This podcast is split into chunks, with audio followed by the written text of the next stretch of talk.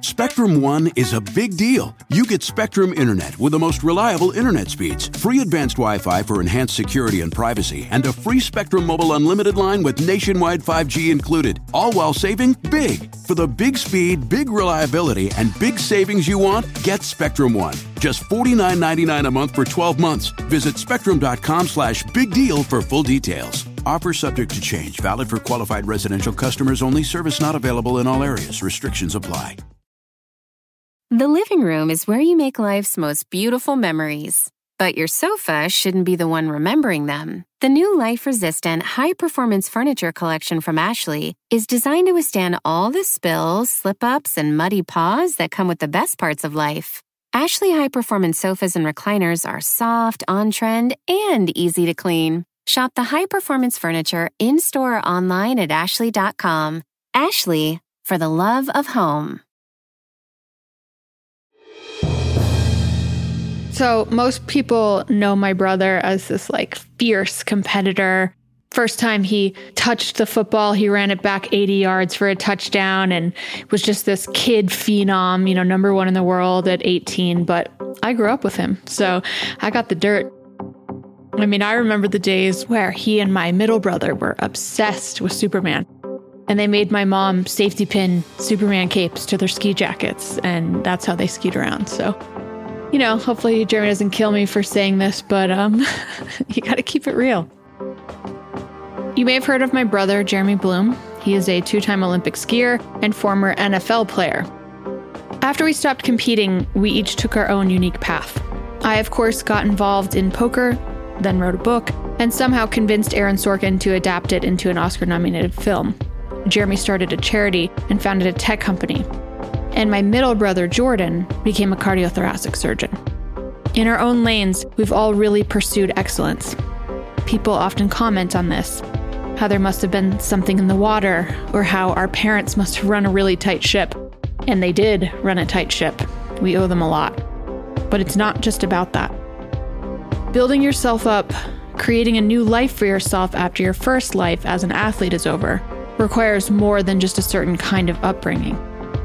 Even the most talented, most poised, and most lauded gold medalists can fall apart when they hang up their skis, or spikes, or racket, and face the empty road ahead. Your whole life, up to that point, all of your energy, all of your focus, everything you do has been in service of one ultimate goal a gold medal. Figuring out what comes next is terrifying. It's the process of rebirth, of reinvention, that can make the most grueling training regimen, the gnarliest of slopes, look like a complete cakewalk. I'm Molly Bloom, and this is Torched, a show about the heat of competition and what the greatest athletes would lose to win. This season is about controversies and scandals on the biggest world stage, the Olympics. And who better to talk about the high stakes of Olympic competition and what comes next than my brother, Jeremy Bloom? And a quick heads up this episode is going to sound a little different than our typical storytelling. This season, we'll be featuring some raw conversations with athletes that'll really take you inside their heads. A couple of months ago, I sat down with Jeremy to talk about how we've both reinvented ourselves more than once on a path to find meaning and success in our lives. We talked about the process of reinvention and what it takes. So, Jeremy, will you introduce yourself and give a brief background on your life, your greatest hits? the thing I love to do most, introduce myself. Yes. Sure. So, yeah, my name is Jeremy Bloom, and I am commonly known as the the football skier guy. Focused on two sports growing up, football and skiing. So some people either know me as the football guy or the ski guy, or now people know me as Molly Bloom's brother. So depending on which facet of life I'm speaking to the other person at, those are kind of my three names of claim. So and now I'm a CEO of an internet startup company that I started about a decade ago, and the founder uh, of a nonprofit that I also started about a decade ago. Awesome. Jeremy, a lot of people know you, as you just mentioned, as the football skier guy. And I think there was a a lot of attention and due given to your early sports career, but not as many people know what you're up to now. So, what's going on in your life right now and what you're working on? So, you know, when I left the Pittsburgh Steelers around 2009, I started the Wish of Lifetime nonprofit in 2008 while I was still with the Steelers. And really, our goal is to grant lifelong wishes to 80, 90, and 100 year old people. We have this belief that in our society, especially inside of this country, that we don't do enough to kind of celebrate, support, and assist the, the elderly. And we think that these folks are really important to our life. We, we think their goals and dreams still really matter. And we're an organization that, uh, that grants their lifelong wishes. And it's been an incredible journey over the past uh, decade plus. The skiing and the new football, if I could make that analogy, would be the internet startup that I, I started about a decade ago. The name of the company is called Integrate. It's B2B enterprise software. We sell into marketers. And so for the past decade, I've traded my, my skis and, and the football for entrepreneurship, both in the for profit and in nonprofit space. And I love it. And my body thanks me every day that I'm no longer taking hits on a Sunday on a football field or uh, on a Saturday at a World Cup. Jer- Jeremy's story is in kind of stark contrast to the direction that I went. I think we started out in the same places, uh, growing up in this family that really valued academic success and athletic success. Yeah. And I formulated the plan for my life based on those values that were imparted to us. And my plan was that I also wanted to be a, an Olympic skier and I wanted to go to uh, Ivy League law school. I ultimately ended up walking away from skiing yeah. and was pretty disappointed. Kind of felt like I had gave it my all and hadn't really gotten the results that I wanted. And so I went to LA to take a year off in between undergrad and law school. And I think I was primed for a rebellion. Mm-hmm. That's why when I walked into that first poker game and I saw this incredible sort of underground scene that was happening, but also saw how I could build a business that produced these kind of events and leveraged these relationships. It was very appealing to me. It was it was non-conventional. And this was all happening simultaneously as kind of you were having these big moments in your life. It was Yeah. really in stark contrast. And then I really did it. I really blew my entire life up and found myself at this place where I was 35 years old, millions of dollars in debt, a convicted felon, social pariah. and so here's my moment of create this radical reinvention. So I wrote a book and then I, I somehow convinced Aaron Sorkin to write the movie. the movie came out and it did well. And then I was kind of faced with, okay, but what now? Where do I go from here? The first opportunity that came along was this opportunity to travel the world and to speak about reinvention, about what happens when the world brings you to your knees. Yeah. So that's kind of the quick, dirty version of what I've been doing since the movie came out and where my path has led. And now I want to go back in time a bit and talk about how we grew up. Yeah, for sure. So I'm trying to remember when we realized that you weren't just a, a, a normal sort of skilled mogul skier. I mean, you were number one in the world at 18 years old, right? hmm Yeah. Do you remember, was there a point where you realized I can really take this all the way? Yeah, I mean, I think the the interesting thing for me about the, two sports that I did, from the outside looking in, I was treated much much differently in both sports. I, I think from a mm. pretty young age, people on the outside looking in would tell me, "Wow, you might be able to make this the U.S. ski team. You might even be able to go to the Olympics." I think I showed promise at a young age in skiing, whereas in football was kind of the opposite. It was like mm. you're the smallest kid on every football field you've ever played on. Why are you playing football? in, in fact when I was very, very young, our mom set up our pediatrician to pull out the growth chart and to, to specifically show me how small I was in in relation to other people my size and how that related to me maybe not playing football. Because mom, you know, as you know, mom never wanted me to play football. She never wanted any of her kids playing football because it was, you know, too dangerous. So there was some crossroads in my life when I made the US ski team at 15 and I was like a freshman on the football team. Again, smallest kid on the football team. My, my the coaches on the US ski team said, "Look, you're a part-time skier. You you have to move to the mountains. You have to go to high school at one of these four schools and you have to give up football if you want to be part of the United States ski team. In fact, I had to mm. petition for my fellow teammates to sign saying that they didn't mind if I played football. It was kind of it was a weird dynamic at 15. But uh, yeah, so I think that skiing was always the sport that maybe came a little bit easier to me, and I should promise it at a younger age.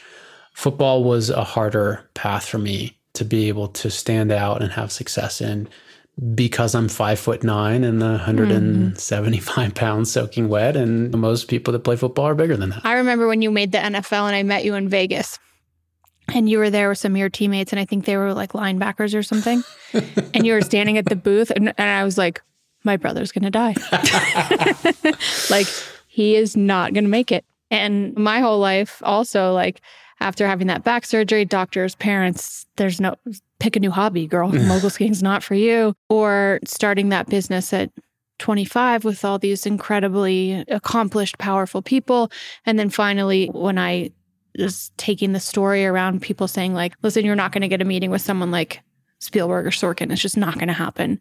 Oh, I, I, will never forget that. In fact, when you were living at mom's, you know, uh, federally in, in, indicted and uh, they took froze all your assets and you did not have a lot of leverage and you're like i'm going to do a movie. And anytime you say something you're going to do something we believe it because like you've proven that. But doing a movie is really hard. And so we knew it was going to be uphill battle. And i'll never forget when you got a movie deal from a really good studio and you turned it down. And nobody understood how that's how somebody in their right mind could possibly turn down a, a pretty good deal because you're like, no, Aaron Sorkin is the person that's going to write this. I was like, wow, talk about going to Vegas and putting your whole bank account on not just red on the roulette table, but like 26 red. saying I'm gonna I'm gonna hit this. I mean, that was pretty remarkable.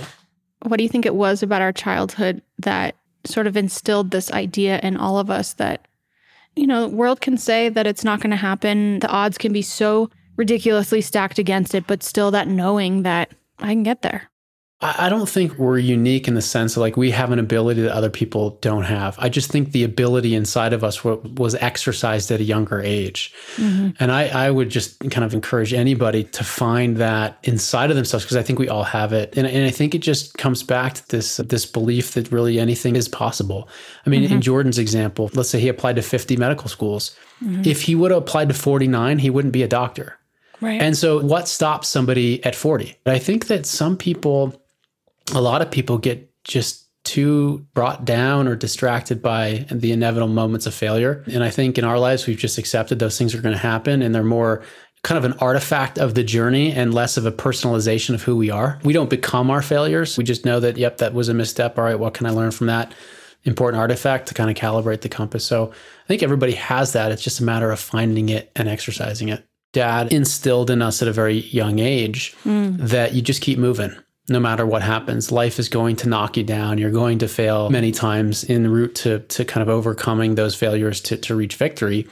And we just we weren't allowed to point the finger at other people when we made a mistake. So we couldn't be a victim. Wasn't allowed in our household. We had to look inside of ourselves and say, what did I do wrong? What contributed to missing the mark? And there wasn't a lot of time for crying. We had to get over things really quickly. We had to have a short memory.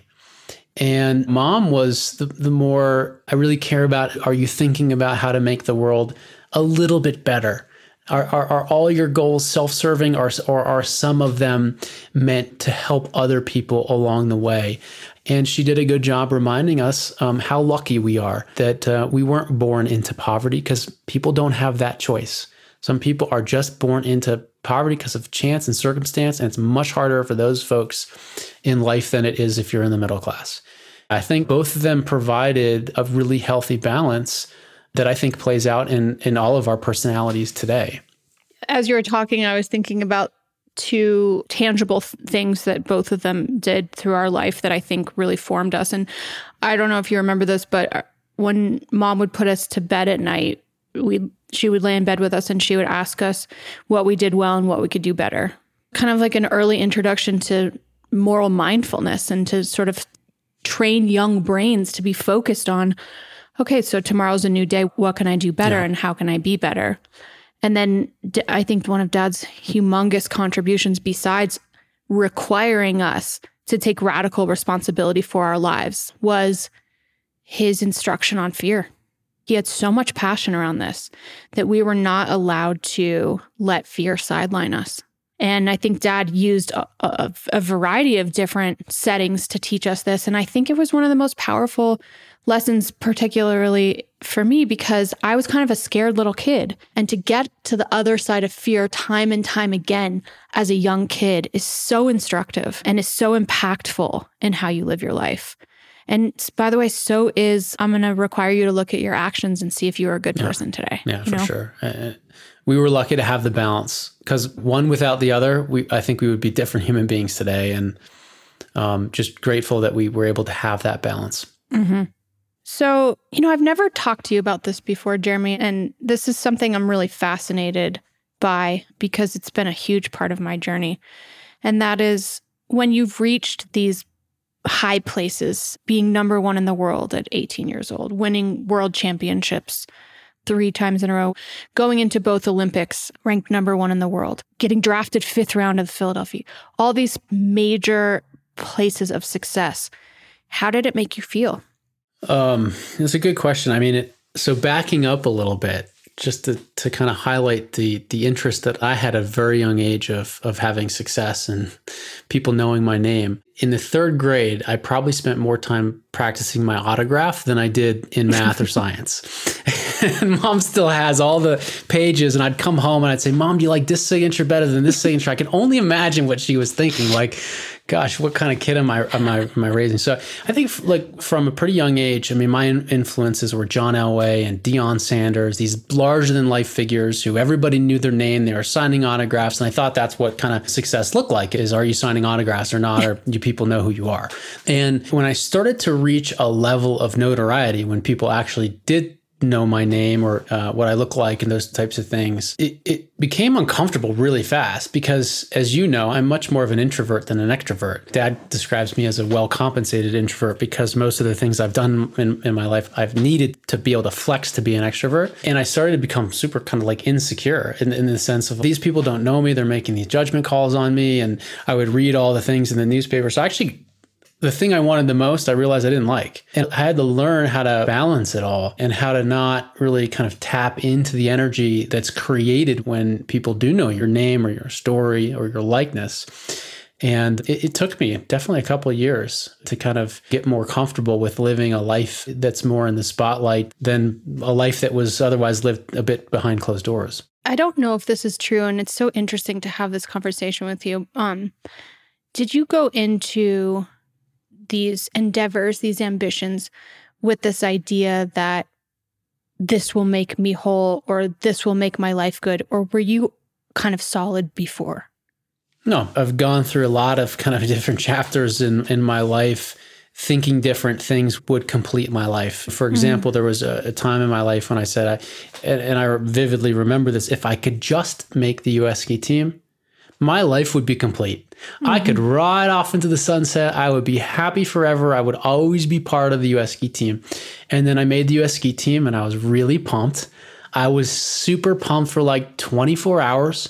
And then I woke up, I'm like, all right, this is not enough. My life's not complete. Now I got to go win a World Cup. And what I've learned through chasing a lot of these different kind of I guess you could call them mirages, right? Because like you're in the mm. desert, you look at the oh my god, there's water, and you get there, and there's no water is like this concept of I describe it as like treadmill goal setting where you're running but you're not really kind of going anywhere because you're reaching these milestones and you think that they're going to get you to your de- to the, to the ultimate destination and they're not.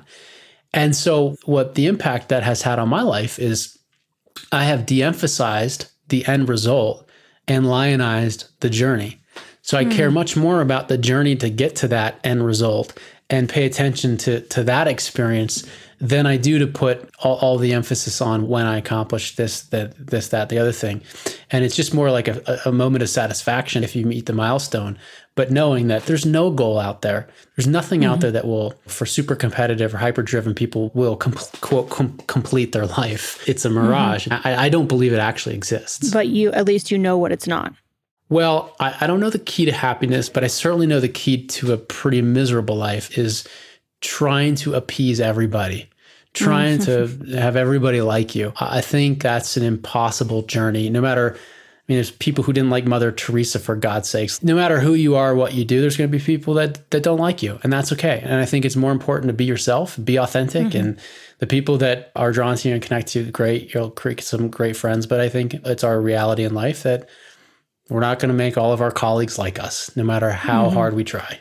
Yeah, I mean, I can relate to that on such a deep level. I really thought that accomplishing these goals, getting to these places would fix me, would make me whole. For better or worse, and, and whether it was reality or not, I just, you know, I always felt so much less than you and Jordan. I think because your skill set's presented a lot earlier than mine. Um, I think that I had a bit of a rougher road and I always wanted a seat at our family's table. And so I went out into the world with this rage to to find the thing that was going to give me that seat at the table. And I remember the year that I made NORAMs and and you and I actually got the same like we were both third overall in North America. and that didn't do it. Yeah. And then, you know, I went into LA and I started making like $4 million a year at 25 years old, and that didn't do it. And then when I finally realized that it was never going to be an accolade or an accomplishment, was about six months before the movie came out. The movie was made, people were raving about it. I had somehow convinced Aaron Sorkin, maybe the most prolific screenwriter of our time, to write a movie about my life on the heels of writing one about Steve Jobs and Mark Zuckerberg. and I still didn't feel it. And in that moment was like sort of the end of chapter one of my life and the beginning of chapter two, in that my ideas about peace and happiness and success, I have to now own have been wrong. I think it's important for all of us to remember that just because a, a full trophy case or a big bank account or all those types of things I think have actually very little impact on mental health. In fact, one of the really meaningful journeys in my life was executive producing of The Weight of Gold with Michael Phelps, which yeah. was a documentary on HBO that talked to the most successful Olympic athletes in the United States history. And the one common bond that they all shared was mental health, depression, mm-hmm. thoughts of suicide. And it kind of goes mm-hmm. over how normal these things are in our society today. And so destigmatizing mental health, destigmatizing depression is not a weakness in the human body. And at some elevated levels, it's it's a condition, just like diabetes and cancer. And we need to think about it that way and under that lens. And so that we can get help when we're feeling not okay, I think is a big step to contributing to maybe not the full solution because I don't know if there is one, but uh, making the situation better for all humans as it relates to kind of the mental health disease space. Yeah, absolutely. And I think we've both seen this dark side of success. I would look around the poker table at night and I would see some of the most successful, most gifted, miserable. most powerful people.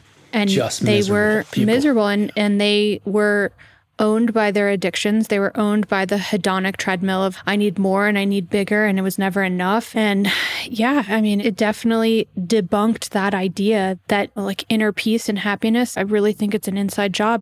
I, I think it's all a mirage. If I could just do this, my life would be complete. Mm-hmm. Yeah. And it's not to say that accomplishing things doesn't feel good, but it is not the secret sauce. It's not the keystone. Oh, it'll make you feel good for a period of time for sure. Yeah, tw- 24 hours. yeah, I hours. mean, it definitely makes you feel good, but it's not sustainable. Spectrum One is a big deal. You get Spectrum Internet with the most reliable internet speeds, free advanced Wi Fi for enhanced security and privacy, and a free Spectrum Mobile Unlimited line with nationwide 5G included, all while saving big. For the big speed, big reliability, and big savings you want, get Spectrum One. Just $49.99 a month for 12 months. Visit spectrum.com slash big deal for full details. Offer subject to change, valid for qualified residential customers only, service not available in all areas. Restrictions apply. Capella University is rethinking higher education. With their game changing FlexPath format, you can earn your degree on your schedule, so you can fit education seamlessly into your life. Imagine your future differently at capella.edu. They say plants like music. Yeah, no, like really, they, they respond to the vibrations of it, which means that this playlist you're listening to, the plants are too. You know what else plants like? Organic soil from Miracle-Gro. It's made with all the best stuff like wood fiber and compost. Plus, it's OMRI certified organic, which officially means it's made with superior ingredients. And when you give your plants the stuff that makes them happy, they won't judge you on your iffy playlist. Hear that, plants? So go ahead and give them Miracle-Gro. So, what's it like to decide to retire? You know, to finally face that blank page after having explicit structured goals laid out for you for years and and having this be your entire life. it's funny because athletes retire at such a young age. I mean, it's kind of a foreign concept. Oh, you're 26 or 27, you're retiring. Right. like, I know. You're not really retired, you're kind of transitioning. But my biggest fear in, in sports was not that I wouldn't win a gold medal or whatever in football, it was that I would always miss it. And, and I mm. think most athletes who reach that level know that they're going to have to kind of redefine themselves in life because they, they're not going to be the whatever athlete forever. And that's really hard, really, really hard. I have really near and dear friends who have yet to do it, and they've been out of sports for a decade. And it, it's really difficult. I'm just really grateful. And I was very lucky to be able to transition into two things that I love. I just love them. Mm-hmm. I, I, love them as mm-hmm. much as I mm-hmm. love football and skiing. And they're as challenging and all those types of things. So for me, but I was very intentional. I, I planted a ton of seeds outside of athletics because I knew at some point I needed some of those to grow. as if they didn't, mm-hmm. I was just going to be a lost cause. And so most of the business ideas or ventures or things, they, it didn't grow, it didn't work. But I put the effort out there. Two of them fortunately did, and I'm, I'm grateful to be able to have the wish of a lifetime and integrate to be able to apply my passions to. I, I really kind of traded football and skiing for two two different adventures, both as an entrepreneur. When we were growing up, if someone would have said, "What's the last thing you could see your brother Jeremy doing in the world?" I would say, I don't know, a tech startup software company. like, Wasn't obvious when I was like, how did that happen? I think the story about how Wish of a Lifetime happened is super profound. And if I re- if I recall this correctly, it came from traveling to different countries, right, and seeing the reverence that they gave to the the oldest people in their society. I made the United States ski team when I was 15, so pretty mm-hmm. young. Mm-hmm. And I started traveling the world for the first time. I left the United States. And one of the first trips was to Tokyo, Japan, which is like a totally different planet if you're 15 and never left the United States. I mean, the cultural differences are, are, are pretty deep. And I'll never forget this one moment. We were on a public transportation, just a normal bus in downtown Tokyo and it was really crowded. I mean, personal space in, in Asia doesn't necessarily have the same rules and regulations as it does here in the, in the United States. And I watched a 80 or 90 year old woman start to slowly board that that bus, and I was thinking, gosh, she's frail, and like, how is this going to work? It's a really crowded bus, and, and I saw everybody get out of their seats and help her onto the bus, make sure that she had a seat, and the bus didn't move until she was safe and taken care of. And then they bowed to her.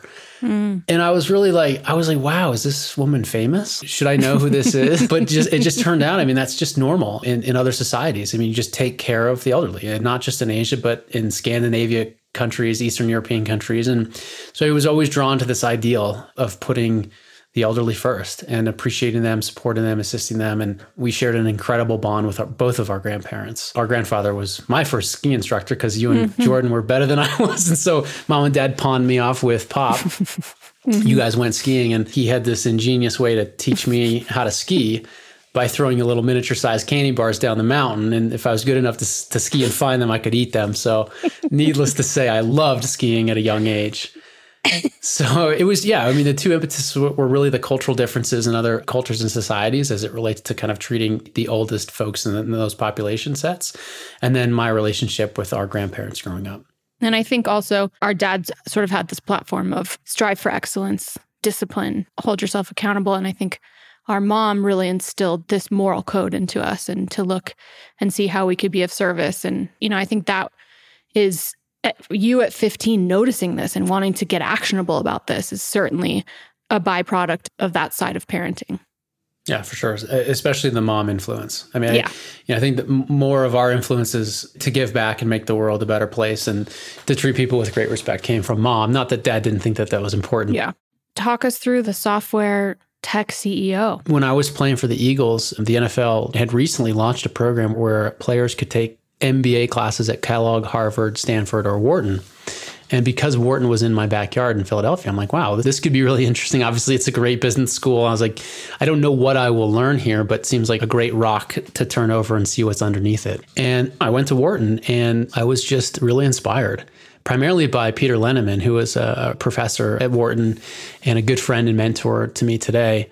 So I, I was drawn to him and, and, and asked him if I could kind of quasi intern um, in his office just to be around him and try to be a sponge and absorb whatever information I could glean from that experience. And he was very open arms and said, absolutely. So after practice and in the summers, I would go in and intern at, at American Land Fund. And it was really there where I started, you know, getting really excited about the internet startup space. Hmm. And I kind of thought of some ideas of startups and I pitched Peter. And the thing that he did teach me that really stands out is he said, before you start a company, go join one first. His quote was, go lose somebody else's money first. before you lose yours. It, it was just profound wisdom, especially for for athletes after their careers, because they go into a new career and feel like they can do anything and, and they just need to will it to happen like they did in sports. But so I did that. I joined a small startup. I was running customer acquisition marketing, which I had no idea what that even meant at the time. And but I approached it as an athlete, kind of sink or swim. Then about nine months into that role, I just had this idea that software should be automating a lot of the manual processes that we were doing. And I was super naive. I didn't know what I didn't know, which actually was a huge benefit to me. And I co founded at the time with a guy who was technical. We visioned it out together and he kind of built it. I kind of sold it in those early days. And throughout the next decade, we grew from you know, two guys on a whiteboard to now over 300 employees in 26 countries and pre IPO business at scale that's doing some great things for marketers. We're not saving lives or anything, but we're really helping marketers do their job, which is fun and fulfilling. And, and it's been a pretty incredible journey. Yeah, that's so cool. And also just absolutely shocking. Because I knew you, I've known you forever. So I know. I don't know how, if that's a compliment, actually. I, no, it is a compliment because I know how foreign that must have been for you yeah, to was. walk into and how not in your wheelhouse. Just looking at what you focused on. And that I think it's just a huge testament to the vision and execution that you have exemplified over and over again. Well, I did intentionally set a goal when I left athletics that I, and I always said this. I, in fact, I wrote it on my quote board. I wanted to reinvent myself. It was such an intentional exercise for me mm-hmm. because that time when I left the NFL, when I left the Olympic sports arena, the natural career progression from there is maybe t- do some TV, maybe right. go into coaching, athletic training, those types of things. But I didn't want to do that. And I think that's what I was getting at is just how radical the reinvention was. Yeah, that was intentional. I mean, not necessarily, I didn't know I would go into marketing software. That was not intentional, but I did want to climb a brand new mountain. And I had been climbing the proverbial skiing mountain for over a decade. I've been doing the same in, in football for a couple decades. And I just wanted to be a beginner again. I wanted to, mm-hmm. to go get scared to, to do a snowplow on the greens again. And mm-hmm. I wanted to have that beginner's mindset. Yeah. Jeremy's humble, so he's not going to tell you all, all, the accolades that Integrate and Wish of a Lifetime have received and, and just how big he scaled it. But th- they're both incredibly successful. You know, I'm just, I'm so proud of you and blown away every day by what you continue to accomplish and how big it is. It's been an interesting journey in both of them and there was times of what what looked to be ultimate failure in both and which I think is mm-hmm. really normal. We're just now starting to kind of come out of this COVID transition where we can grant wishes to, to seniors in person again safely. And so just really excited about the next chapter ahead with with our new partners. So Jeremy, being in, in sports and in business and in the places you've been, you've definitely seen the dangerous side of unfettered ambition. And I am a cautionary tale. so how do you draw the line? Uh, uh, how do you not let ambition completely hijack you and your brain? And how do you stay attached to that moral code? Well, it's pretty easy because I remind myself that I have a really comfortable bed and I love sleeping in my bed. It's got everything I need in, in there. And like the idea of sleeping in a prison bed is not really one that is compelling to me. So it's depending on what line you're talking about. If it's criminal line, that's that's pretty easy for me to draw. Like that's just not a life for me. So I know that. You know, I think then once you kind of don't go past the criminal line, Although now I'm self reflecting on who I'm talking to and I'm finding some irony in what I'm saying. But like once you calibrate there, that's the fine line. It, it becomes harder, right? Because I, I mm-hmm. think most people who set out to do something really hard have to blur some of those lines and have to take some big risks, some calculated risks. But for me in my own personal life, it's been pretty easy to like not run up against the criminal line. But I need to ask you what what was going through your mind? I mean, just what were you thinking? Yeah, uh, you know, it's I'd found something that didn't make me feel necessarily whole or fulfilled, but came about as close as it, yeah. it had ever come. And I felt special and I felt powerful and I thought that was the only option for me. Yeah. And that the things that it gave me, I was willing to go into hell for.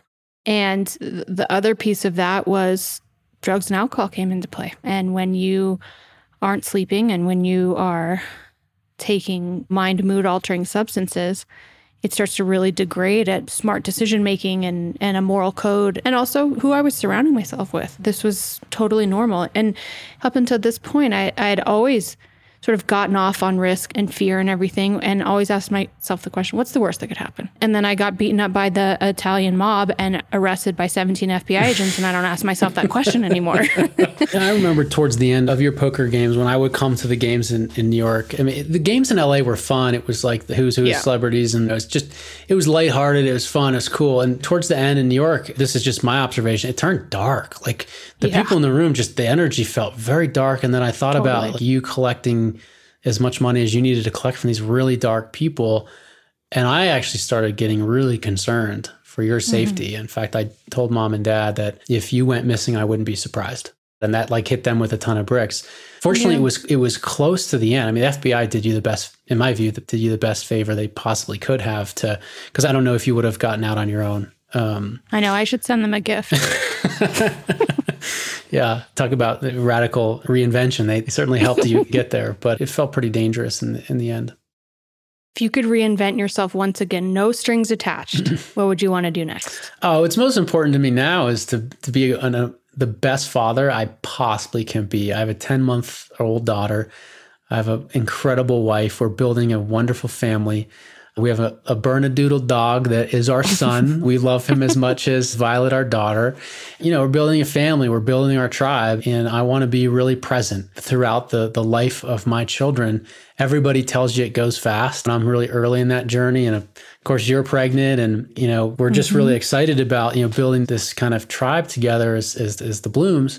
And I want to make sure I'm calibrating my life correctly in this next chapter so that I can be a really big and immersive part of my children's and your children's life and uh, be a good uncle and be a good father. It's so freaking awesome that we're doing it at the same time. I know. It's really cool. it's really cool. So, like, you wouldn't want to be a rock star or anything? can't sing, can't play an instrument, not Me happening.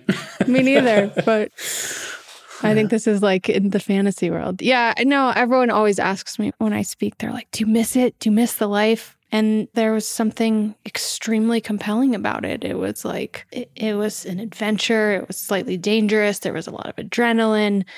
It was exciting. It was mine. Every day was different. And it took me a while, but man, I don't miss it at all. You don't? Wow. No. That's pretty amazing. Jeremy, I, I've found this conversation so interesting because we've talked about things that we've never talked about. And I really thought we've covered everything.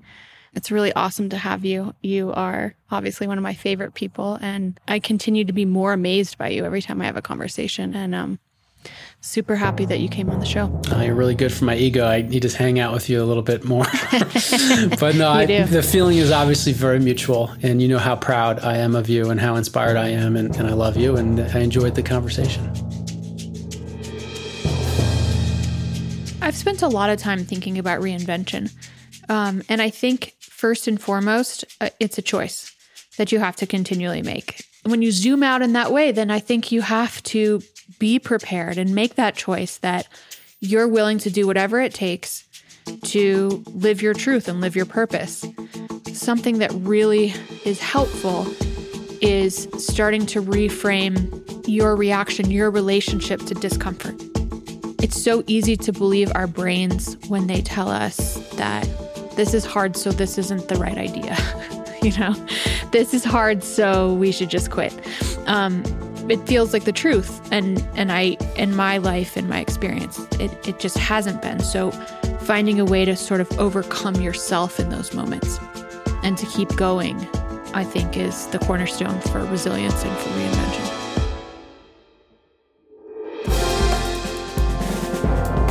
Torched is a production of FilmNation Entertainment in association with Gilded Audio.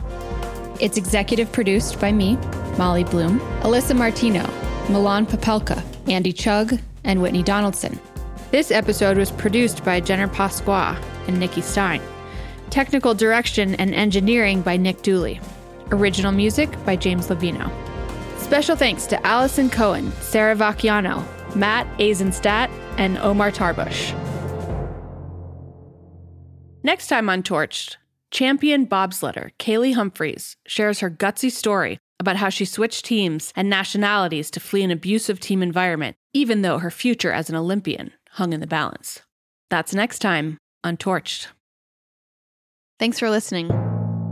More episodes of Torched are coming soon. If you like what you hear, follow, subscribe, and leave us a review.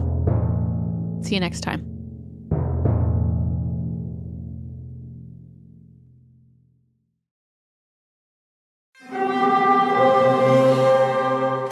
Hear that? It's the call of the Crave. And when the Crave calls, you know what to do. Try the $5 Bacon Bundle, because the only thing better than a White Castle slider is a White Castle slider topped with crispy hickory smoked bacon. So pick any two of either the Bacon Cheese Slider, 1921 Bacon Cheese Slider, or Chicken Bacon Ranch Slider. And also get a small fry for just $5 with the $5 Bacon Bundle. White Castle. Follow your crave. Spectrum One is a big deal. You get Spectrum Internet with the most reliable internet speeds, free advanced Wi Fi for enhanced security and privacy, and a free Spectrum Mobile Unlimited line with nationwide 5G included, all while saving big. For the big speed, big reliability, and big savings you want, get Spectrum One. Just $49.99 a month for 12 months. Visit spectrum.com slash big deal for full details. Offer subject to change, valid for qualified residential customers only, service not available in all areas. Restrictions apply.